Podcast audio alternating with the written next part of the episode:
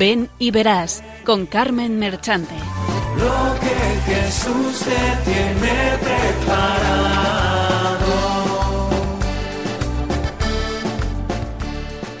Benditos y alabados sean siempre los santísimos corazones de Jesús y de María.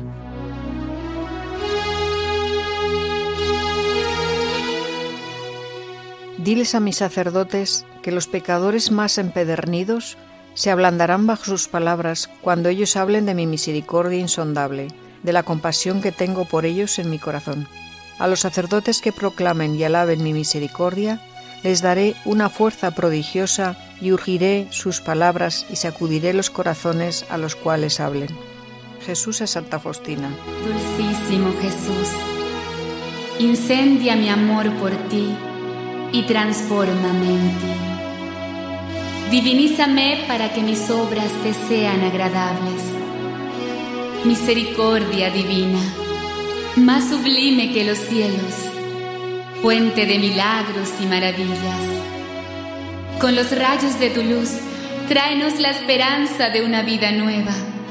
Con la llama de tu amor, funde nuestras penas en tu divino corazón. Oh divina misericordia, luz sanadora que penetra mi alma, tú eres la hoguera que da calor a mi vida. Oh rayos benditos que brotan de las entrañas más profundas del divino corazón de mi Jesús, consuélame en tu gracia.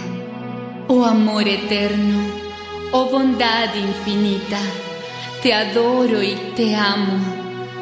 Hoy suplico tu misericordia pues mi alma tiene sed de ti. Envuélvenos con ternura y danos la paz que nuestra vida implora. Las almas que confían sin límites son mi gran consuelo. Jesús, en vos confío.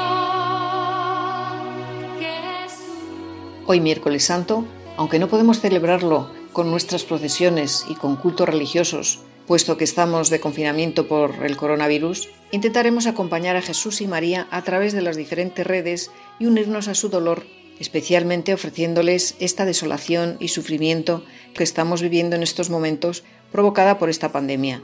Más que nunca necesitamos la misericordia de Dios hacia esta humanidad que le ha dado la espalda a Dios, lo ha arrinconado y lo ha ultrajado, y ahora queremos y necesitamos que nos ayude y tenga misericordia, la única fuente de salvación y esperanza para esta humanidad desolada por el sufrimiento y la desesperanza. Aprovechando que el Viernes Santo, es decir, pasado mañana, empieza la novena la Divina Misericordia, vamos a tratar de profundizar esta tarde en este amor misericordioso de Dios que bien nos lo mostró en la Semana Santa, días santificados por su pasión y muerte. Dentro de poco, el segundo domingo de Pascua, celebraremos la fiesta de la Divina Misericordia, instituida por San Juan Pablo II en el año 2000, año jubilar en el que el Santo Padre canonizó en la misma ceremonia a Santa Faustina Kowalska. En este día el Papa concedió recibir indulgencia plenaria, bajo las condiciones habituales. Así que les invito a pedir por medio de San Juan Pablo II y Santa Faustina, y por supuesto por medio de nuestra Madre María, que aparte esta pandemia está azotando a la humanidad. Toda la Iglesia, con el Santo Padre el Papa Francisco a la cabeza, invoca y pide a María, Reina y Madre de Misericordia, vida y dulzura, esperanza nuestra, vuelve a nosotros esos tus ojos misericordiosos y muéstranos a Jesús para que pare esta pandemia que tanto azota a la humanidad, que la cruz de nuestro Redentor vuelva a salvarnos. Suplicamos perdón y misericordia, Señor.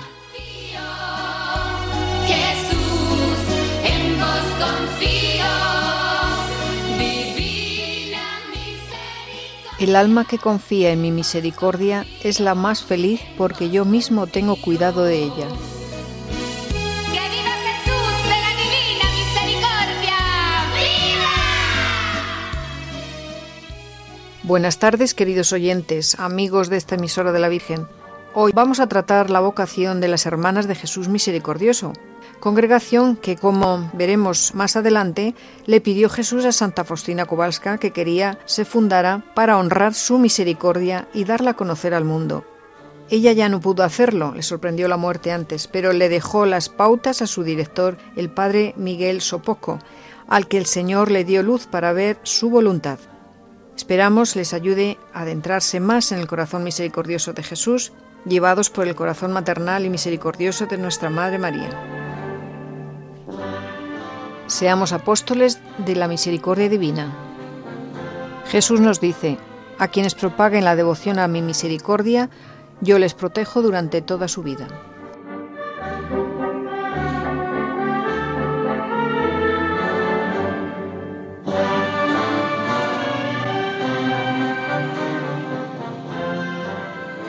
Damos paso a la presentación del equipo que estaremos con ustedes esta tarde. Patricio Gómez, Adriana Domingo, María Luisa Pérez, José Antonio Esteban en el control y la que les habla, Carmen Merchante. Hoy nos acompañan como colaboradores José Luis de Julián, José Carlos Huerta e Irene González.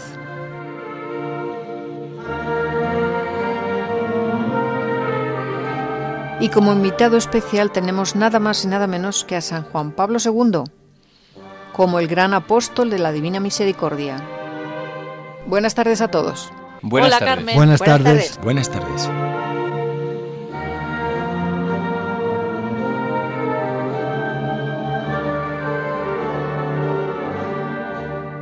Y vamos al sumario. Hoy trataremos la vocación de las Hermanas de Jesús Misericordioso, que fundó el padre Miguel Sopoco, ya indicado antes. Seguidamente tendremos la vida de Santa Faustina Kowalska, completada con algunos cortes de la película de Santa Faustina. Y en testimonios, San Juan Pablo II como el gran apóstol de la misericordia. Y por último, rezaremos por las vocaciones y para que Jesús tenga misericordia de este mundo tan necesitado de su amor y pare la pandemia.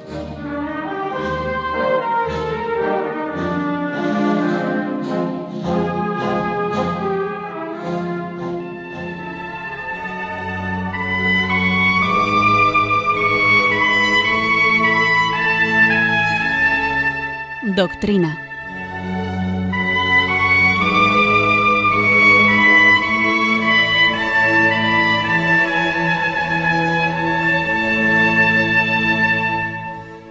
Daremos unas pinceladas sobre la historia de las hermanas de Jesús Misericordioso, popularmente llamadas las Faustinas. La congregación fue creada en 1947 por el padre Michel Sopoco como respuesta a las revelaciones de Jesucristo que había mandado a Santa Faustina, entre otras cosas, fundar una nueva comunidad monástica. En palabra de Santa Faustina, cuando hablaba con el director de mi alma, padre Miguel Sopoco, sobre diferentes cuestiones que el Señor exigía de mí, pensaba que me contestaría que era incapaz de cumplir esas cosas y que el Señor Jesús no se servía de las almas tan miserables como yo para las obras que deseaba realizar. No obstante, oí las palabras de que en la mayoría de los casos Dios escogía justamente a tales almas para realizar sus proyectos. Pero este sacerdote era guiado por el Espíritu de Dios, penetró el secreto de mi alma y los más escondidos secretos que había entre mí y Dios, y de los cuales no le había hablado yo nunca. El secreto era este que Dios exige que hubiera una congregación que proclame la divina misericordia y la implorase para el mundo. Cuando aquel sacerdote me preguntó si no había tenido tales inspiraciones, contesté que no había tenido órdenes precisas, pero en aquel instante una luz penetró en mi alma y comprendí que el Señor hablaba por medio de él. Y al final de la conversación vi al Señor Jesús en el umbral con el mismo aspecto de la imagen, y me dijo, Deseo que haya tal congregación. Al día siguiente, una vez comenzada la Santa Misa, vi al Señor Jesús de una belleza ines- inexpresable. Me dijo que exige que esa congregación sea fundada lo antes posible. Mi espíritu será la regla de su vida. Su vida debe modelarse sobre mí, desde el pesebre hasta la muerte en la cruz. Penetra en mis secretos y conocerás el abismo de mi misericordia para con las criaturas y mi bondad insondable. Y harás conocer esta a todo el mundo. A través de la oración intermediarás entre la tierra y el cielo. Diario 436-439. Vi una pequeña capilla y dentro de ella seis hermanas que estaban recibiendo la Santa Comunión. administrada por nuestro confesor vestido con un sobrepelliz y una estola. Jesús hizo la señal de la cruz y dijo, No tengas miedo de nada, yo estoy siempre contigo. Oh Jesús mío, cuánto me alegro de que me hayas asegurado que esta congregación surgirá y veo la gran gloria que dará a Dios. Será un reflejo del mayor atributo que tiene Dios, es decir, de la divina misericordia. Y sigue diciendo Jesús, Confío a tu cuidado dos perlas preciosas de mi corazón, que son las almas de los sacerdotes y las almas de los religiosos. Por ellas rogarás de, manera especial. La fuerza de ellas vendrá de vuestro anonadamiento. Todos los sufrimientos los unirás a la oración, al ayuno, a la mortificación, a la fatiga, al sufrimiento mío, y entonces tendrán valor ante mi Padre. Hoy el Señor me ha dado a conocer en espíritu el convento de la Divina Misericordia He visto en él un profundo espíritu, pero todo pobre y muy modesto. Oh Jesús mío, me haces tratar espiritualmente con aquellas almas y quizás nunca ponga allí mi pie, pero sea bendito tu nombre y se haga lo que tú has establecido. Diario 892. Durante las últimas semanas, antes de que Sor Faustina falleciera, el padre Miguel Sopoco se encontró con ella en Cracovia en dos ocasiones. Durante estos encuentros recibió las últimas indicaciones, es decir, el testamento de su penitente, que él cumplió fielmente después de su muerte. La visité durante la semana y entre otras cosas hablé con ella de la congregación que ella quería fundar. Y ahora se estaba muriendo, subrayando que probablemente todo había sido una ilusión, al igual que tal vez las demás cosas que ella contaba también lo fueron. Sor Faustina prometió hablar de esto con el Señor Jesús durante la oración. Al día siguiente celebré la misa en la intención de Sor Faustina, durante la misa me vino un pensamiento. Se me ocurrió que igual que ella no se vio capaz de pintar la imagen de Jesús y solo se limitó a dar las indicaciones necesarias, tampoco habría sabido fundar una congregación nueva, y solo daba unas indicaciones generales. La urgencia significaba la necesidad de fundar esa congregación en los tiempos de horror que se aproximaban. Más tarde, cuando fui al hospital y le pregunté si tenía algo que decirme acerca del asunto, me dijo que no necesitaba decir nada, porque el Señor ya me había iluminado durante la Santa Misa. Al marcharme, mientras nos despedíamos, me dijo tres cosas importantes. No puedo dejar de difundir el culto a la Divina Misericordia. Particularmente debo empeñarme en que se instituya la fiesta de la Divina Misericordia el primer domingo después de la Pascua. Nunca puedo decir que ya he hecho lo suficiente. El mundo ya no durará mucho y ahora, antes de que llegue el final de los tiempos, Dios quiere todavía conceder gracias a la gente para que nadie pueda excusarse en el juicio final de que no conocía la bondad de Dios y no había oído hablar de su misericordia. Debo permanecer más bien indiferente al asunto de la congregación, la cual va a empezar más bien con cosas insignificantes y pequeñas, y cuando esto ocurra, la iniciativa saldrá de otras personas me dijo que Dios mismo traería a una persona del mundo. Dijo también que yo tendría unas señales claras que me permitiría reconocer que se trata de la persona elegida. Tener intenciones puras en todo este asunto y en las actividades que haga, no buscarme a mí misma, sino buscar únicamente la gloria de Dios y la salvación de las almas. Si se llega a fundar la congregación, yo debo más bien dejar que la dirijan los demás, evitando ponerme yo al frente y querer dirigirla por mi cuenta debería estar preparada para las mayores dificultades, incluso verme abandonada, sufriendo decepciones, ingratitud y persecución. Sentí un dolor resquebrajante en mi alma y una amargura porque debía ya despedirme de esta alma tan extraordinaria. Me sentí abandonado por todo el mundo, pero entendí que era yo quien, ante todo, tenía que confiar en la divina misericordia. El padre Sopoco obedeció las palabras que recibió de Sor Faustina en su lecho de muerte. Con paciencia esperaba una señal de la voluntad de Dios. En 1939 estalló la Segunda Guerra Mundial. Empezaba un tiempo horrible en el que el padre Sopoco hacía todo lo posible para predicar a la gente sobre la divina misericordia. En su casa se reunían los miembros de la Asociación de la Inteligencia Católica y de la Sociedad Mariana de Académicas. En aquellos encuentros destacaba una licenciada en Filología Clásica de la Universidad Stefan Batory de Vilna, Jadwiga Osinska. Un día, Osinska le confesó al padre Sopoco que pensaba dedicarse exclusivamente al servicio de Dios, pero no podía encontrar una congregación adecuada para ella. Pidió oración y ayuda, añadiendo que tenía unas amigas que tenían la misma idea. El padre Sopoco le propuso a que fuera de vacaciones a pasar unos días con las hermanas sin hábitos de la Orden de las Religiosas Angélicas, para que pudiera conocer más de cerca la regla de la vida religiosa. Después de las vacaciones, Jadwiga Onsinska declaró que había decidido dedicarse al servicio del misericordiosísimo Salvador y fundar una nueva congregación o algo parecido para adorar a Dios en su infinita misericordia, y que deseaba de momento profesar unos votos privados.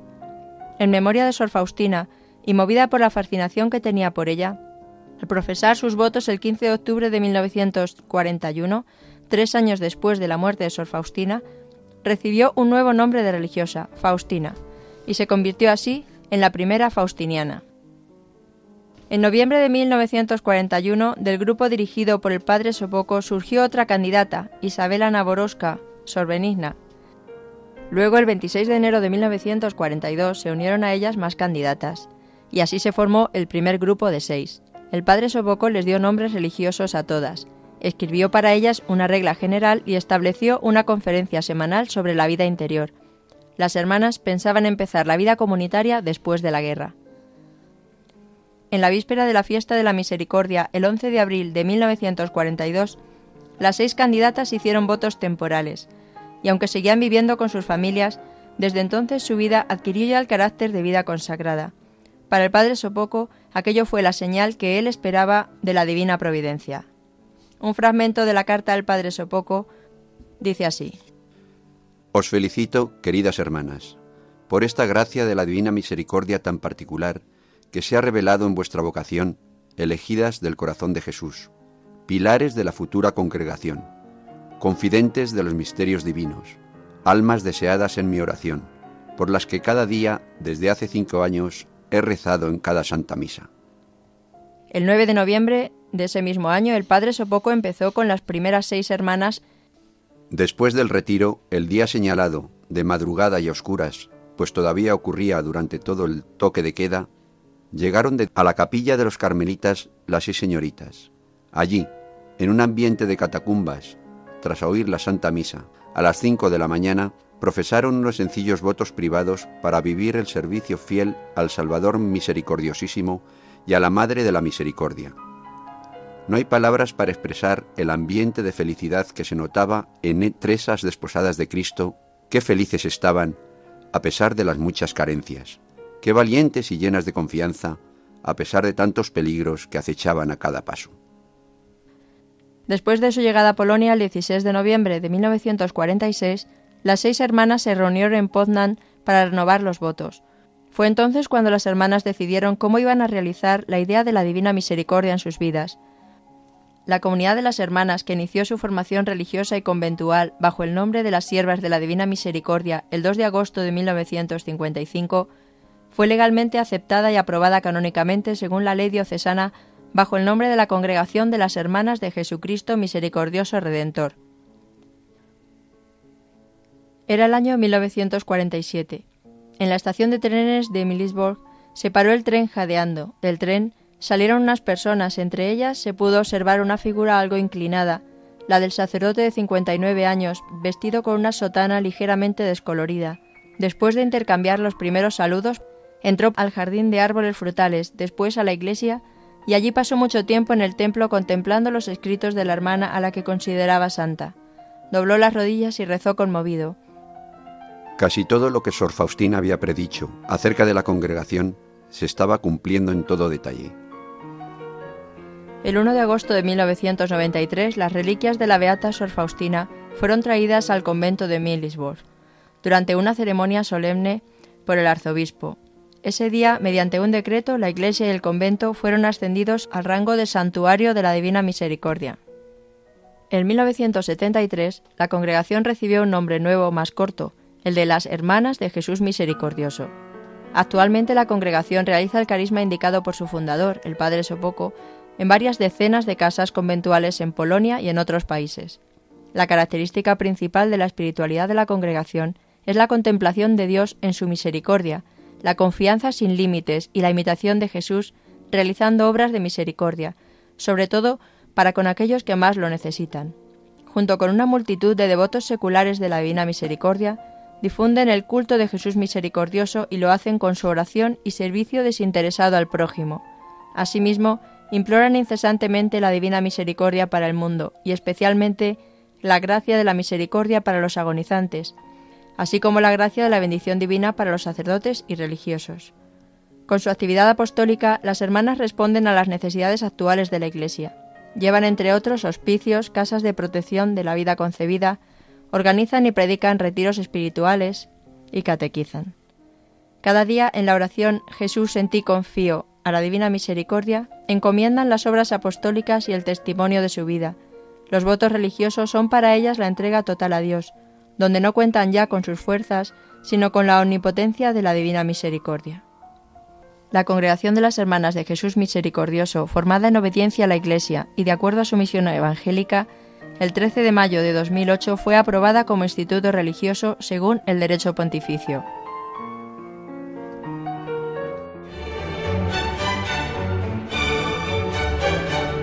Vida de Santos.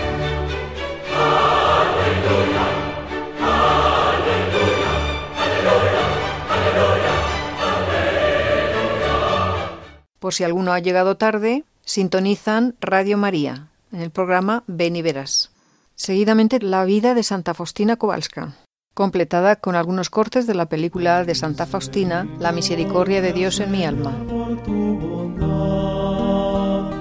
Santa Faustina nació en la aldea de Globowiec, en Świnicebarki, Polonia, el 25 de agosto de 1905. Fue bautizada dos días después con el nombre de Elena Kowalska, en la iglesia de San Casimiro. Sus padres tuvieron ocho hijos, Elena es la tercera, a quienes criaron con mucha disciplina, siendo gran ejemplo de vida espiritual. A muy temprana edad, Elena fue llamada a hablar con el cielo, una indicación de este hecho fue un sueño que ella tuvo a la edad de cinco años.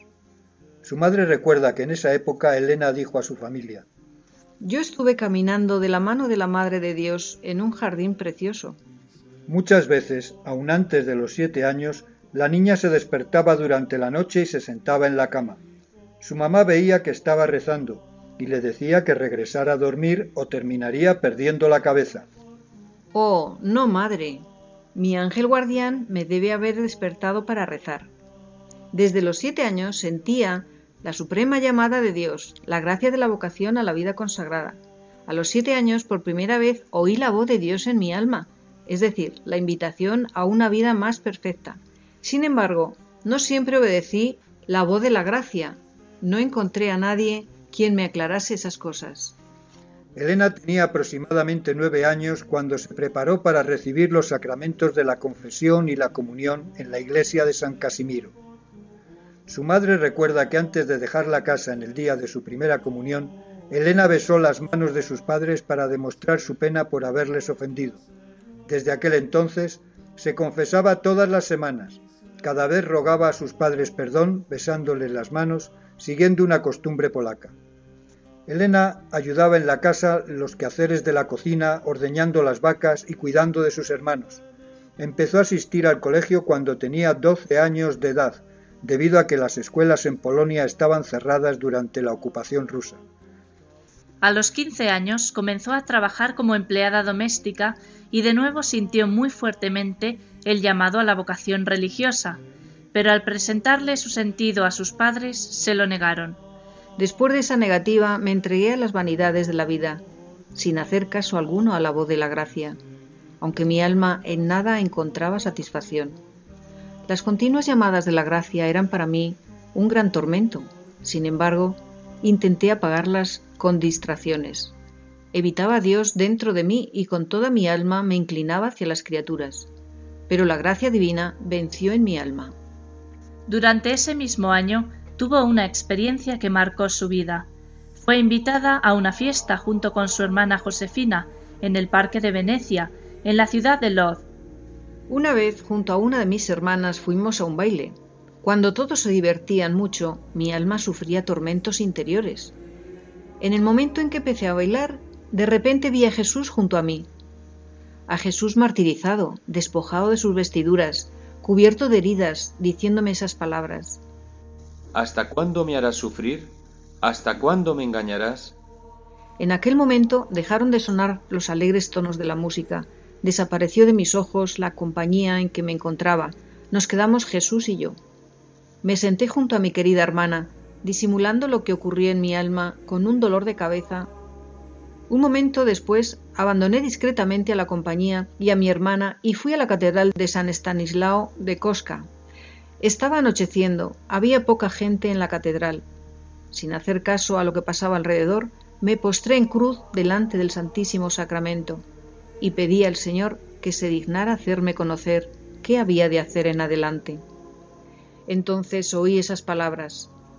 Ve inmediatamente a Varsovia, allí entrarás en un convento.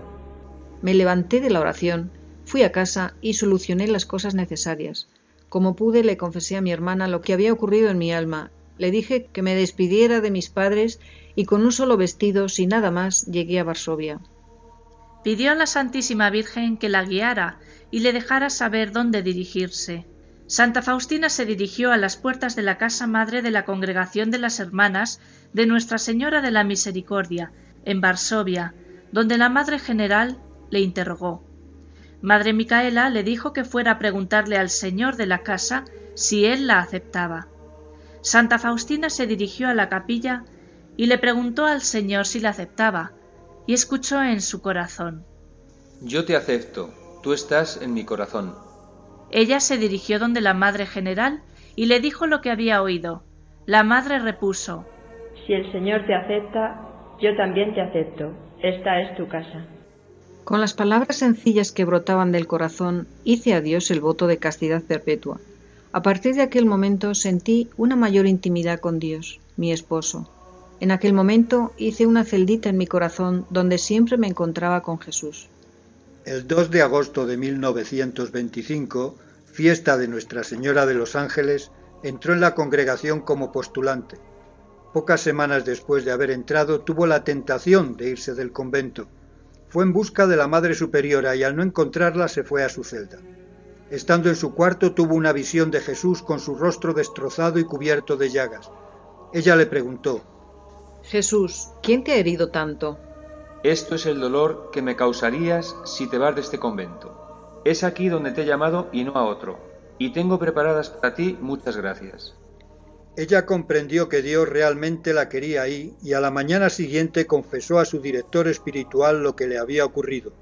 Él le confirmó que realmente Dios la quería ahí. Como postulante, se familiarizó en sus ejercicios espirituales.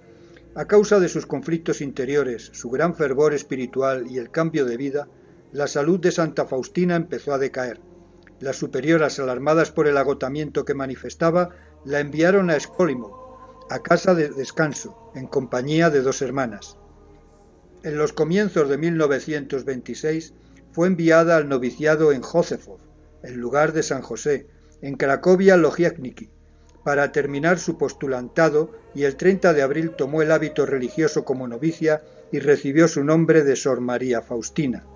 Durante la ceremonia le fue revelada la magnitud de sus sufrimientos futuros y a lo que se estaba comprometiendo. Esto duró poco. Luego el Señor la llenó de una gran consolación. En este convento de Cracovia Logoviecniki, Santa María Faustina hizo su noviciado, pronunció sus primeros votos y los perpetuos, sirvió como cocinera, jardinera y portera y pasó los últimos años de su vida terrenal. En el transcurso de su noviciado, un hecho que se conoce mucho es la historia de la escurrida de las papas. Debido a la gran debilidad que sufría, esta tarea se le dificultaba cada día más. Entonces empezó a evadirla, pero al poco tiempo se empezó a notar. La Madre Superiora no comprendía que a pesar de su deseo, Sor Faustina no podía hacerlo por su poca fuerza. Un día, cuando hizo su examen de conciencia, se quejó al Señor de su debilidad. Escuchó estas palabras. Desde hoy tendrás más facilidad, pues yo te fortaleceré. A la noche, confiada por lo que el Señor le había prometido, se apresuró a tomar la olla. La levantó con facilidad y la escurrió perfectamente. Cuando levantó la tapa para dejar salir el vapor, en vez de papas, ella vio ramos de rosas, las más hermosas que jamás hubiese visto. Tratando de comprender esta visión, escuchó estas palabras. Yo cambié tu trabajo tan duro en un ramillete de las más bellas flores, y su perfume sube a mi trono. Durante su vida logró un alto grado de unión de su alma con Dios, pero también tuvo que esforzarse y luchar en duros combates en el camino hacia la perfección cristiana. El Señor la colmó de muchas gracias extraordinarias, los dones de contemplación y de profundo conocimiento del misterio de la divina misericordia, visiones, revelaciones, estigmas ocultos, los dones de profecía, de leer en las almas humanas y de esposorios místicos. De repente vi a Jesús con una túnica blanca. Tenía una mano levantada para bendecir. La otra tocaba la túnica, de cuya abertura salían dos rayos, uno pálido y otro rojo. Yo miraba al Señor y callaba y Él me dijo, pinta el cuadro según la imagen que ves y con la inscripción, Jesús, confío en ti. Él me dijo, pinta el cuadro, pero yo no sé pintar. Colmada de tantas gracias, escribió, Ni las gracias ni las revelaciones, ni los éxtasis, ni ningún otro don concedido al alma la hacen perfecta, sino la comunión interior del alma con Dios. Mi santidad y perfección consisten en una estrecha unión de mi voluntad con la voluntad de Dios. Santa Faustina sufrió la mayor parte de su noviciado constantes combates interiores. No podía meditar ni sentir la presencia de Dios. Sufrió fuertes tormentos y tentaciones, aun estando en la capilla. Durante su tercer año de noviciado le fue revelado lo que era ser alma víctima. Anota ella en su diario. El sufrir es una gracia grande. A través del sufrimiento el alma se hace como la del Salvador. En el sufrimiento el amor se cristaliza. Mientras más grande es el sufrimiento, más puro el amor. Sor Faustina se ofreció como víctima por los pecadores y con este propósito experimentó diversos sufrimientos para salvar las almas a través de ellos. Consciente de que todo el misterio dependía de ella, consintió libremente al sacrificio en completo uso de sus facultades. Luego escribió lo siguiente en su diario. Recibe mi sufrimiento. Acéptalo. Y dame más, Señor. Frente al cielo y la tierra. Frente a todos los coros celestiales. Frente a la Santísima Madre de Dios. Y todas las fuerzas del cielo. Declaro ante Dios que en el día de hoy, en unión con Jesucristo voluntariamente, me ofrendo para conversión de los pecadores. Y sobre todo las almas que perdieron la fe en la misericordia de Dios. Mi ofrenda consiste en que admito todos los sufrimientos, miedos y angustias que ellos padecen. Y les entrego los consuelos que guardo en mi corazón y que vienen de mi contacto con Dios. Durante la cuaresma de ese mismo año, 1933, experimentó en su propio cuerpo y corazón la pasión del Señor, recibiendo invisiblemente los estigmas. Únicamente su confesor lo conoció. Ella lo narra así. Apareció Jesús ante mí, sin vestidos, todo cubierto de heridas, los ojos bañados en sangre y lágrimas, la cara desfigurada. Y me dijo Jesús, la desposada debe parecerse a su desposado. Comprendí sus palabras. Quiero parecerme a ti, Jesús, a ti crucificado, humillado, sufriendo, agotado. Tiempo más tarde, cuando Santa Faustina se enfermó de tuberculosis, experimentó nuevamente los sufrimientos de la pasión del Señor, repitiéndose todos los viernes y algunas veces cuando se encontraba con un alma que no estaba en estado de gracia. Aunque esto no era muy frecuente, los sufrimientos eran dolorosos y de corta duración, no los hubiera soportado sin una gracia especial de Dios. Mientras estaba en Escolimou, casi al final de su postulantado, Santa Faustina le preguntó al Señor por quién más debía orar, y la noche siguiente tuvo esta visión. Esa noche vi a mi ángel de la guarda, quien me pidió que lo siguiera. En un momento me vi en un lugar lleno de fuego y de almas sufrientes. Estaban orando fervientemente por sí mismas, pero no era válido. Solamente nosotras podemos ayudarlas. Las llamas que las quemaban no podían tocarme. Mi ángel de la guarda no me dejó sola ni un momento. Yo pregunté a las almas qué es lo que más las hacía sufrir. Ellas me contestaron que era el sentirse abandonadas de Dios. Vi a Nuestra Señora visitando las almas del purgatorio. La llamaban Estrella del Mar. Luego mi ángel guardián me pidió que regresáramos. Al salir de esta prisión de sufrimiento, escuché la voz interior del Señor que me decía, Mi misericordia no quiere esto, pero lo pide mi justicia. Hermana, hermana, rece por mí, se lo suplico. Hermana, por mí.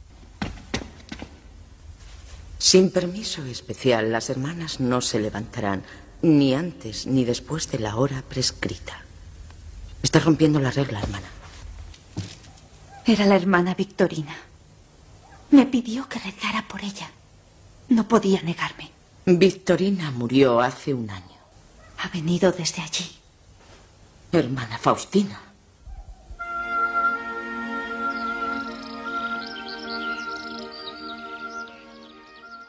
Durante un retiro de ocho días en octubre de 1936 se le mostró a Sor Faustina el abismo del infierno con sus varios tormentos, y por pedido de Jesús ella dejó una descripción de lo que se le permitió ver. Hoy día fui llevada por un ángel al abismo del infierno. Es un sitio de gran tormento. Cuán terrible y grande y extenso es. Las clases de torturas que vi. La primera es la privación de Dios. La segunda es el perpetuo remordimiento de conciencia. La tercera es que la condición de uno nunca cambiará. La cuarta es el fuego que penetra en el alma sin destruirla, un sufrimiento terrible, ya que es puramente fuego espiritual, prendido por la ira de Dios. La quinta es una oscuridad continua y un olor sofocante terrible. A pesar de la oscuridad, las almas de los condenados se ven entre ellos, la sexta es la compañía constante de Satanás. La séptima es una angustia horrible, odio a Dios, palabras indecentes y blasfemia. Estos son los tormentos que sufren los condenados, pero no es el fin de los sufrimientos. Existen tormentos especiales destinados para almas en particular. Estos son los tormentos de los sentidos. Cada alma pasa por sufrimientos terribles e indescriptibles, relacionado con el tipo de pecado que ha cometido. Existen cavernas y fosas de tortura, donde cada forma de agonía difiere de la otra. Yo hubiera fallecido a cada vista de las torturas si la omnipotencia de Dios no me hubiera sostenido. Estoy escribiendo esto por orden de Dios, para que ningún alma encuentre una excusa diciendo que no existe el infierno, o que nadie ha estado ahí y por lo tanto nadie puede describirlo. El Señor fue preparando de esta forma el corazón de Santa Faustina para que por medio de su intercesión se salvaran muchas almas. El 27 de noviembre de 1936, cuando la debilidad la llevó a la cama, escribió la siguiente visión del cielo. Hoy día estuve en el cielo en espíritu y vi sus bellezas incomparables y la felicidad que nos espera para después de la muerte. Cómo todas las criaturas alaban y dan gracias a Dios sin cesar. Esta fuente de felicidad es invariable en su esencia, pero es siempre nueva, derramando felicidad para todas las criaturas. Dios me ha hecho entender que hay una cosa de un valor infinito a sus ojos, y eso es el amor de Dios. Amor, amor y nuevamente amor, y nada puede compararse a un solo acto de amor a Dios. En los últimos años de su vida aumentaron los sufrimientos interiores, la llamada noche pasiva del espíritu y las dolencias del cuerpo. Se desarrolló la tuberculosis que atacó sus pulmones y sistema digestivo, a causa de ello, dos veces fue internada en el hospital de Praknik en Cracovia por varios meses. Extenuada físicamente por completo, pero plenamente adulta de espíritu y unida místicamente con Dios, falleció en olor de santidad el 5 de octubre de 1938, a los 33 años, de los cuales 13 fueron vividos en el convento. Su funeral tuvo lugar dos días más tarde en la fiesta de Nuestra Señora del Rosario, que aquel año fue primer viernes de mes. Su cuerpo fue sepultado en el cementerio de la comunidad en Cracovia Ligeviecniki y luego durante el proceso informativo en 1966 fue trasladado a la capilla. En el año 1935, Santa Faustina le escribió a su director espiritual Llegará un momento en que esta obra que Dios tanto recomienda parecerá como si fuera en ruina completa, y entonces la acción de Dios seguirá con gran poder, que dará testimonio de la verdad. De hecho, esto sí sucedió. El 6 de marzo de 1959, la Santa Sede, por información errónea que le fue presentada, como resultado, pasaron casi 20 años de silencio total. Entonces, el 15 de abril de 1978, la Santa Sede, tras un examen cuidadoso de algunos de los documentos originales previamente indisponibles, cambió totalmente su decisión y de nuevo permitió la práctica de la devoción. El hombre primariamente responsable por la revocación de esta decisión fue el cardenal Karol Wojtyla, el arzobispo de Cracovia, diócesis en la que nació Santa Faustina. El 16 de octubre de 1978, el mismo cardenal Wojtyla fue elevado a la sede de San Pedro bajo el título de Papa Juan Pablo II. El 7 de marzo de 1992 se declararon heroicas las virtudes de Sor Faustina. El 21 de diciembre de 1992, una curación por medio de su intercesión fue declarada milagrosa. Y el 18 de abril de 1993, el Papa Juan Pablo II tuvo el honor de declarar a la venerable sierva de Dios, Sor Faustina Kowalska, beata. En 1997, el Papa Juan Pablo II hizo una peregrinación a la tumba de la Beata Faustina en Polonia. La llamó Gran Apóstol de la Misericordia en nuestros días. El Papa dijo en su tumba, El mensaje de la Divina Misericordia siempre ha estado cerca de mí como algo muy querido. En cierto sentido, forma una imagen de mi pontificado. El 10 de marzo del 2000 se anunció la fecha para la canonización después de ser aceptado el segundo milagro obtenido por su intercesión. La secretaria de la Misericordia de Dios fue elevada a los altares por el Santo Padre el 30 de abril del año 2000, el Domingo de la Divina Misericordia. Es la primera santa que fue canonizada en el año jubilar 2000 y en el milenio. La biografía de Santa Faustina nos narra que el Señor le recordaba frecuentemente su deseo de que se estableciera la fiesta de la Divina Misericordia.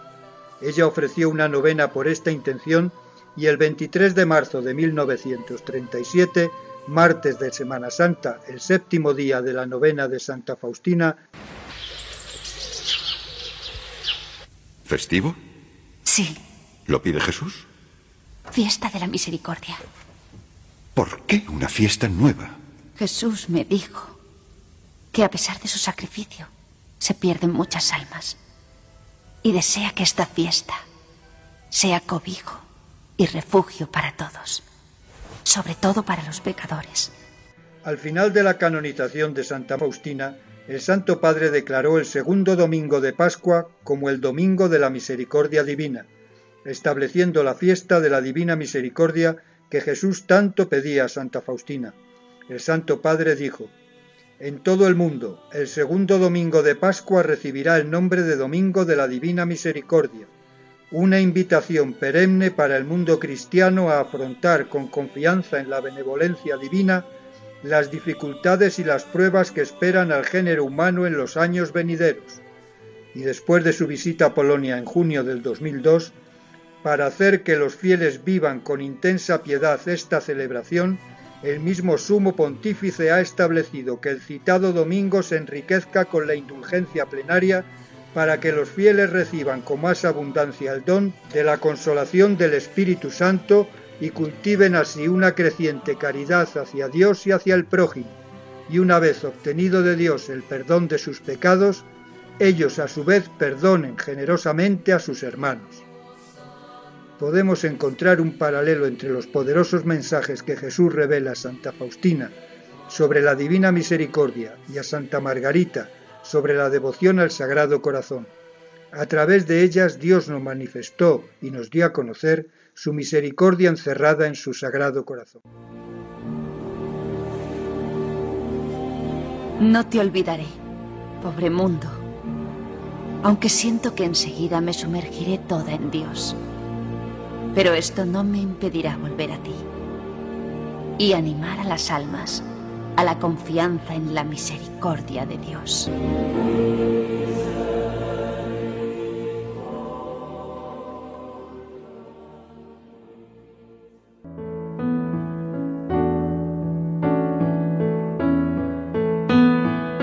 Testimonios vivos.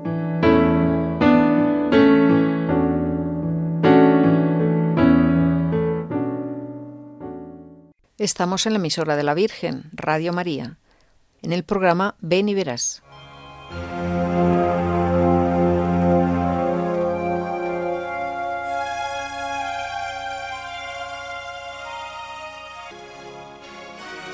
Jamás en la historia del papado ha habido un papa tan accesible y amado como Juan Pablo II.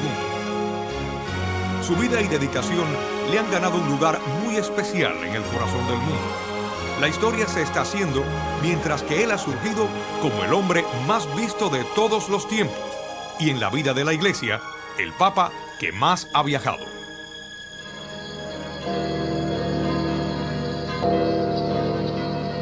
Es más, otra de las profecías de Sor Faustina resulta verdad.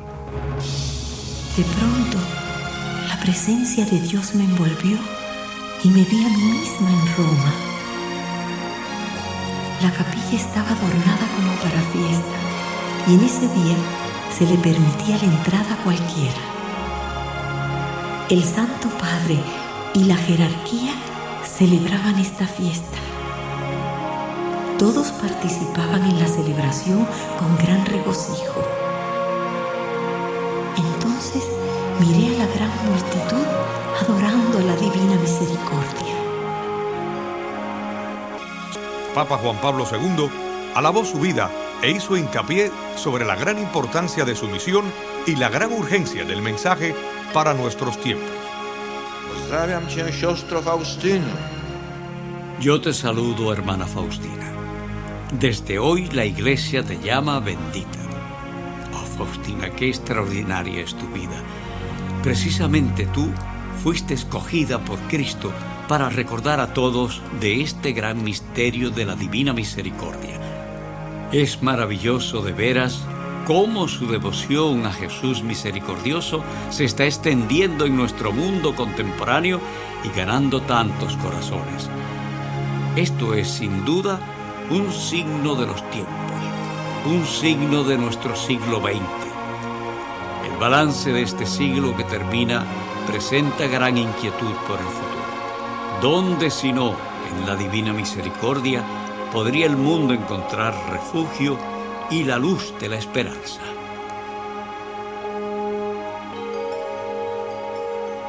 La vida del cardenal Karol Wojtyla y su función como papa reflejan brillantemente su llamado y su devoción a la divina misericordia. Fue el 13 de mayo de 1981, en la fiesta de Nuestra Señora de Fátima, que el Santo Padre sufrió un atentado que probaría la profundidad de su compasión y su compromiso a la práctica de la misericordia. Un gesto de júbilo salió de la muchedumbre cuando el Santo Padre se acercó despacio. Su automóvil abierto casi completaba la segunda vuelta alrededor de la plaza. El Papa saludaba a la gente tocando las manos extendidas y extendiendo a la vez sus brazos en señal de bendecir. Acababa de levantar a una niña rubia, la abrazó y la besó. Mientras la bajaba,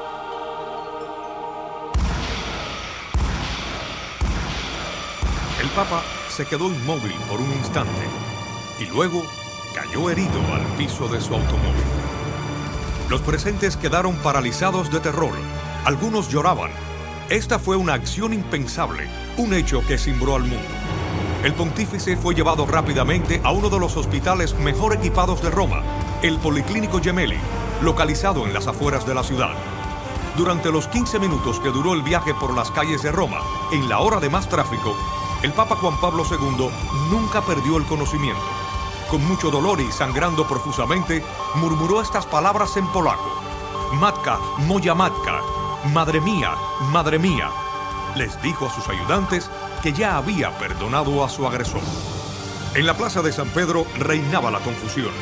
La policía del Vaticano arrestó a un hombre turco de 23 años, Mehmet Ali Akka, un ferviente musulmán miembro de un grupo de derecha, quien les dijo a las autoridades que él quería matar al Papa para vengar a las víctimas del imperialismo ruso y de Estados Unidos.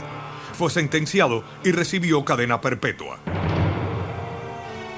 Mientras tanto, en el Policlínico Gemelli, los fieles oraban. Después de una larga pero exitosa intervención quirúrgica, el Papa Juan Pablo II empezó la larga y dolorosa recuperación. El hecho en sí de que se haya salvado fue milagroso. De hecho, los doctores estaban asombrados al ver el curso que tomó la bala, cambiando de dirección para no tocar órganos vitales. Parecía que una mano sobrenatural hubiera guiado la bala. En otro cualquier caso, una herida mortal como esta hubiera hecho mucho más daño interno. La trayectoria desafió las leyes de la balística y dejó a los expertos médicos anonadados. Es fascinante lo que vivió el Santo Padre durante su recuperación. Pidió dos cosas. Primero, quería revisar todos los documentos originales acerca de Nuestra Señora de Fátima, a quien él atribuye el haberle salvado la vida. Y segundo, quería que se le leyera el diario de la hermana Faustina. Desde el tiempo de las apariciones de Nuestra Señora de Fátima existe la convicción en el mundo de que estamos viviendo los últimos tiempos. Sabemos, por supuesto, que Dios jamás ha revelado cuándo será el fin del mundo y no lo sabemos aún. Solo sabemos que debemos estar listos. Sor Faustina dice en su diario, aprovechen este tiempo, que es tiempo de misericordia, porque seguirá el tiempo de la justicia y entonces será muy tarde. El Santo Padre ve claramente que el futuro del mundo depende de la divina misericordia. Él cree que es la mejor medicina para todos los pecados y problemas del mundo. Es el antibiótico universal. Poco después de que fuera dado de alta del hospital, el Papa Juan Pablo II viajó a la prisión que albergaba a su presunto asesino. Allí, en el aislamiento de la celda, él le transmitió perdón y misericordia a la persona que lo había atacado tan brutalmente, al hombre cuyo odio le causó al Santo Padre meses de dolor intenso y de sufrimiento. Aunque lo que hablaron no se publicó y la conversación entre esos dos hombres es un secreto, este acto de perdón sin palabras lanzó un eco a todos los rincones del mundo, que tan necesitado está de misericordia. El Papa Juan Pablo II es un verdadero apóstol de la Divina Misericordia. Su vida y ejemplo nos enseñan claramente cómo debemos aplicar este mensaje en nuestras vidas.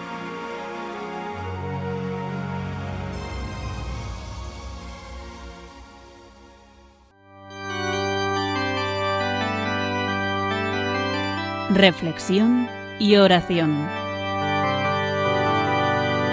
Rendido a tus pies, oh Jesús mío, te pido humildemente vivir para amarte, serte fiel. Mira que soy pobre, oh buen Jesús, soy débil y necesito apoyarme en ti para no caer a las puertas de tu corazón. Vengo, vengo, llamo, llamo y espero, oh Señor, y del mío. Les recordamos que están escuchando Radio María en el programa Ven y Verás. Y por último, les invitamos que se unan con nosotros en la oración por las vocaciones y para que Jesús tenga misericordia de este mundo tan necesitado de su amor y pare la pandemia.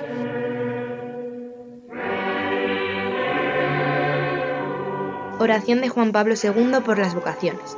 Señor Jesús, Pastor de nuestras almas, que continúas llamando con tu mirada de amor a tantos y a tantas jóvenes que viven en las dificultades del mundo de hoy. Abre su mente para oír entre tantas voces que resuenan a tu alrededor. Tu voz inconfundible, suave y potente, que también repite hoy, ven y sígueme. Mueve el corazón de nuestra juventud a la generosidad y hazla sensible a las esperanzas de los hermanos que piden solidaridad y paz, verdad y amor. Orienta el corazón de los jóvenes hacia la radicalidad evangélica capaz de revelar al hombre moderno las inmensas riquezas de tu caridad. Llámalos con tu bondad para atraerlos a ti. Préndelos con tu dulzura para acogerlos a ti. Envíalos con tu verdad para conservarlos en ti. Amén.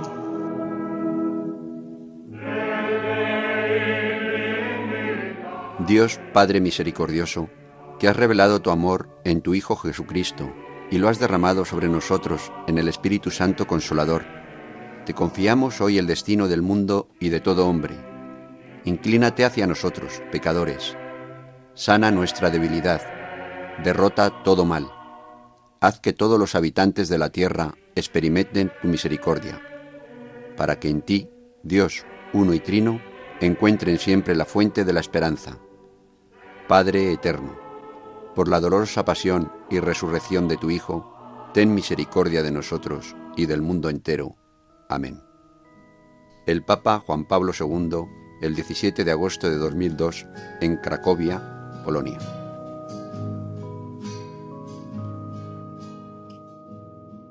Y ya se nos terminó el tiempo. Gracias por haber estado ahí y les emplazamos para el día 6 de mayo, si Dios quiere.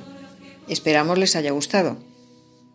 Ya saben, si quieren escuchar otra vez el programa o no han llegado a tiempo, lo pueden hacer entrando en la página web de Radio María, www.radiomaria.es, y pinchando en la viñeta del podcast, ahí buscan el programa Ven y Verás y lo pueden escuchar en ese momento o descargarlo. También nos encanta que nos digan sus sugerencias sobre el programa. Ya saben, nuestro correo es ven y verás 3 con número arroba radiomaria.es. Ven y verás 3 con número, el 3, arroba radiomaria.es. Buenas tardes y feliz y santa Semana Santa y feliz Pascua de Resurrección. Ven y verás, ven y verás Ven y verás con Carmen Merchante.